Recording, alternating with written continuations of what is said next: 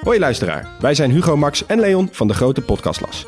Wij zijn drie geografen en elke week behandelen wij een ander land. We bespreken onder andere de geschiedenis, politiek, natuur, maar ook de sport, de muziek en natuurlijk het eten.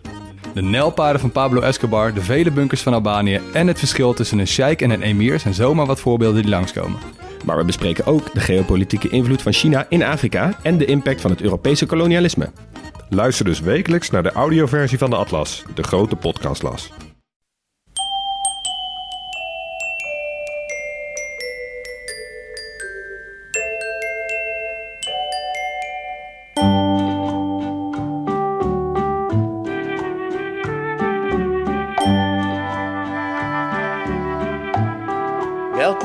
Aflevering 316 van Echt Gebeurd.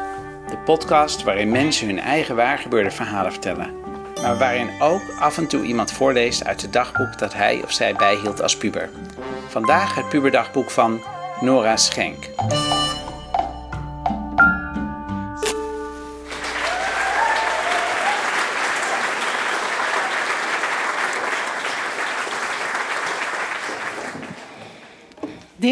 Zijn twee van mijn dagboeken van toen ik 15, 16, 17 was. Ehm, ik woonde toen in Gouda met mijn ouders en mijn zusje Laura. En ik had een bijbaantje bij de McDonald's. En ik ga eruit voorlezen. Lieve Gino, ik noemde mijn dagboek Gino. 30 november 1999. Toen was ik 15. Goede voornemens voor 2000. 1 tegen iedereen aardig doen. Althans, proberen, ook al vind ik diegene niet aardig. 2. Nooit meer bij aankomst mijn kauwgom uitspugen in de tuin, maar gewoon in de prullenbak. 3. As usual, afvallen. 4. Als mijn haar lang genoeg is, dreadlocks nemen. 5. Het hele jaar door een verlanglijst bijhouden, zodat ik mijn wensen niet vergeet. 6. Zoveel mogelijk geld verdienen. 7. Als ik een jongen leuk vind, makkelijker actie durven ondernemen. 8. Puisten niet uitknijpen, maar laten uitdrogen door middel van een crème. 9. Rechte tanden krijgen. 10. Mezelf Noor noemen. Zo, dat waren mijn goede voornemens. Waarschijnlijk komen er nog wel meer, maar die moet ik nog bedenken. Veel liefs plus dikke kus, Noor. Iets later, 14 februari 2000. Ik was nog steeds 15. Lieve Gino, happy Valentine. Ik heb een vriendje. Hij heet Maarten. En hij is de leukste, liefste, knapste en gevoeligste jongen die ik ooit heb ontmoet. Ik heb vanaf vrijdagavond met hem. Het is nu maandag. Het is net uit met Paul, dus dat is best lullig. Maar hé, hey, Maarten is dan ook super speciaal. Zaterdag belde hij en zondagmiddag ben ik naar hem toegegaan. Hij woont in Oudewater. Ik ben er ook blijven eten. Super gezellig. Vandaag kwam hij bij mij en bleef hij hier eten. Meteen voorgesteld aan Mam en Laura. Ik heb hem daarna naar de bus gebracht. En morgen ga ik weer naar hem toe. Ik heb er zo'n zin in. Hij is zo lief. Hij spreekt ook heel eerlijk over zijn gevoelens. Echt een jongen uit duizenden. Als het aan mij ligt, gaat deze relatie heel lang duren. Hij past gewoon zo goed bij me. Ik praat bijvoorbeeld met hem over alles. En dat is gewoon zo'n prettig gevoel. Ik wil hem houden. Nou, sweet dreams, kusjes, Noor. Twee weken later. Liefste Gino, ik voel me zo kut. En wat ik je nu ga vertellen, mag je nooit aan iemand doorvertellen, oké? I trust you. Hier komt het. Ik heb dus nog steeds met Maarten. Hou dat in je achterhoofd. Gisteren was er een feestje van de McDonald's, een personeelsfeestje in Cheers. Er waren mensen van de McDrive, inclusief moi, en van het centrum. Op een gegeven moment kwam er een jongen binnenlopen. En Lisanne en ik hadden allebei zoiets van: wauw, hij zag er echt leuk uit. Hij stond met anderen te praten, maar telkens keek hij mij heel lang aan. Heel lang oogcontact. Dus ik naar hem toe, gesprekje gehad. Hij heet ook Maarten. Oké, daar valt wel mee te leven. Maar toen, langzaam liedje, ik met Maarten dansen. Liedje afgelopen, ik nog steeds met Maarten dansen. Wel los door hoor. En toen, Maarten zoende me en ik heb gewoon meegezoend. Kutkind, stomme trut. Hoe kon je dat doen? Ik snap het ook echt niet. Ik vind Maarten echt niet leuker dan Maarten. nou ja, je snapt wat ik bedoel. Ik heb in totaal misschien een minuutje met hem gezoend. Maar dat is een minuut te veel. Het ligt aan de naam.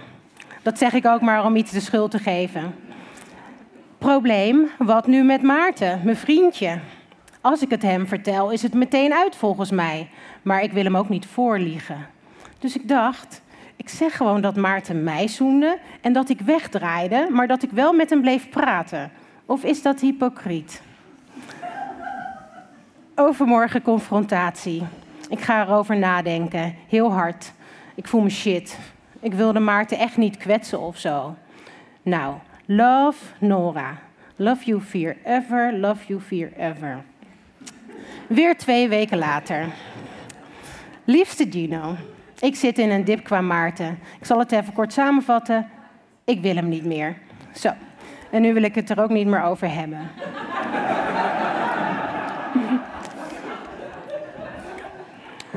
Um, weer twee weken later. Lieve Gino, het is uit met Maarten. Ik heb het uitgemaakt. Maar voordat ik het uitmaakte, had ik ook nog gezoend met Jasper. De tweede keer dat ik vreemd ging. Eerst Maarten van de McDonald's en toen Jasper dus. Maar Jasper is Maartens beste vriend. Oeps. Maar het is nu toch uit, gelukkig. Kus, Noor. Een stukje verder in de tijd. Het is, um, even kijken, 20 november 2000 en dan ben ik 16. Lieve Gino, ik haat het hier. Ik haat het hele leven. Ik wou dat ik op kamer zat. Dan kon ik zelf bepalen wat ik deed. Ik haal ten eerste kutcijfers op school en ik heb er echt fucking hard aan gewerkt. En Gonda, dat is mijn moeder, is gestopt met roken. Nu heeft ze al een week een pesthumeur. Nu heeft ze het ook nog in haar hoofd gehaald dat ik rook. En dan noemt ze me een achterbakse, hypocriete trut. Oké, ik rook ook.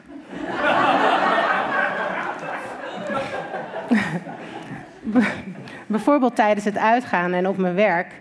Maar zij heeft goddomme vanaf haar puberteit gerookt. En als ik dan maar één sigaret aanraak, dan is het huis te klein.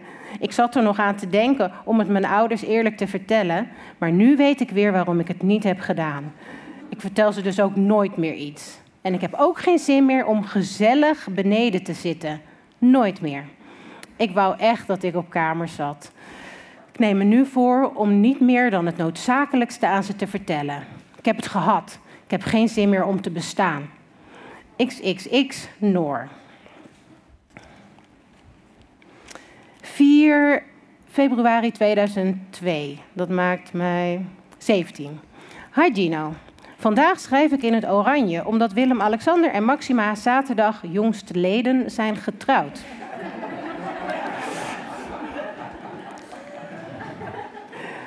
2-2-2002, mooie datum. Nou, gefeliciteerd. Daar zit je dan met zo'n pafzak van een Wim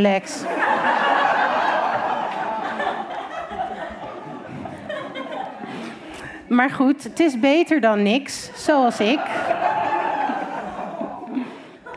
Ja, ik ben nog steeds vrijgezel. Liberté, dat zeg ik wel heel stoer. En meestal voel ik me ook heel goed als vrijgezel, maar soms ook niet. Ik ga mezelf opvrolijken. Voordelen van vrijgezel zijn. Geen verplichtingen aan iemand. Zoveel flirten als je wil. Beetje aankloten. Niet verplicht met iemand afspreken. En geen lastige dumpacties als je van iemand af wil. Dan toch ook maar de nadelen. Geen romantisch gedoe, geen aanbidder, geen aanhankelijkheid, geen persoon met wie je alles kunt bespreken slash doen. Maar ik ben niet wanhopig of zo. Ik ga niet desperate op zoek naar liefde. Maar het komt ook niet naar mij toe. Zou ik het afstoten? What's wrong with me? Aan de andere kant, als ik erover nadenk, dan wil ik ook helemaal geen vriendje. Ik ben gewoon gedoemd om een oude vrijster te worden. Forever alone. Oh ja, trouwens, papa ligt al drie weken in het ziekenhuis.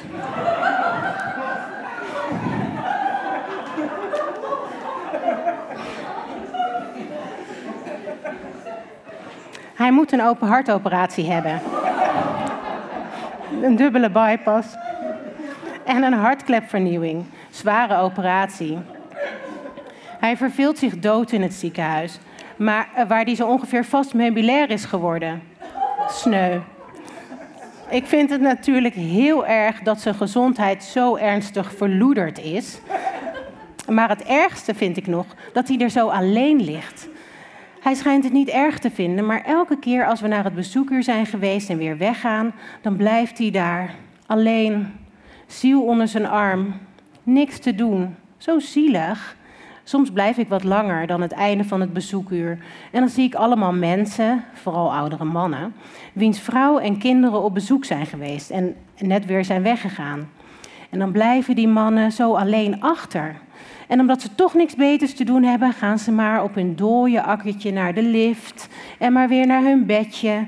Of ze gaan ergens op een bankje op de gang zitten, voor zich uitstarend, waarschijnlijk balend van de situatie. En daar zitten ze dan uren alleen te kijken. Ik ben benieuwd of ze dan ergens aan denken, of dat ze daar gewoon alleen zitten en kijken. Want waar moeten ze aan denken? Aan hun ziek zijn? Aan de kwaaltjes die ze hebben? aan hun gezin dat thuis zit, maar waar ze niet naartoe kunnen. Niks van deze dingen heeft zin.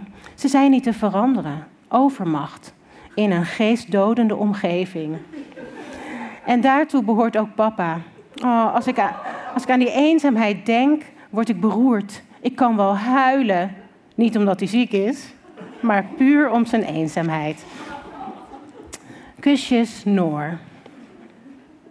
Um, 17 februari 2002, dus uh, een paar dagen later.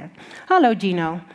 Papa ligt nog steeds in het ziekenhuis, maar gisteren en vandaag overdag, tussen haakjes weekend, mocht hij naar huis, weekendverlof.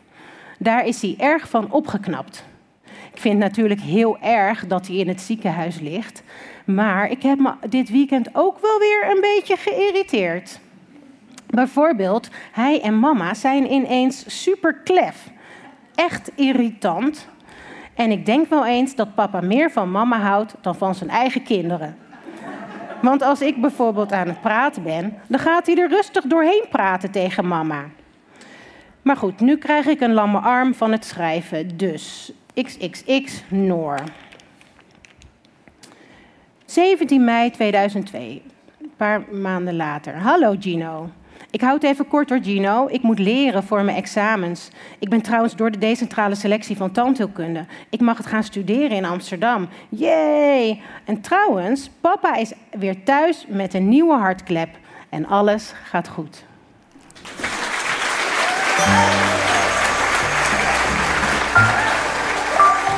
Dat was het puberdagboek van Nora Schenk. Nora schrijft tegenwoordig ook beroepshalve. Ze is tekstschrijver en op noraschenk.nl kun je zien wat ze allemaal doet. Als je een gezicht bij de stem wilt, kun je Nora op Instagram vinden als nora.schenk. Echt gebeurd is trouwens ook op Instagram te volgen en op Twitter en op Facebook. Onze redactie bestaat uit Paulien Cornelissen, Maarten Westerveen, Rosa van Toledo en mijzelf, Micha Wertheim. Productie Eva Zwaving, zaaltechniek Florian Jankowski, podcast Gijsbert van der Wal. Dit was aflevering 316. Bedankt voor het luisteren en onthoud, puisten niet uitdrukken, maar laten uitdrogen door middel van een crème.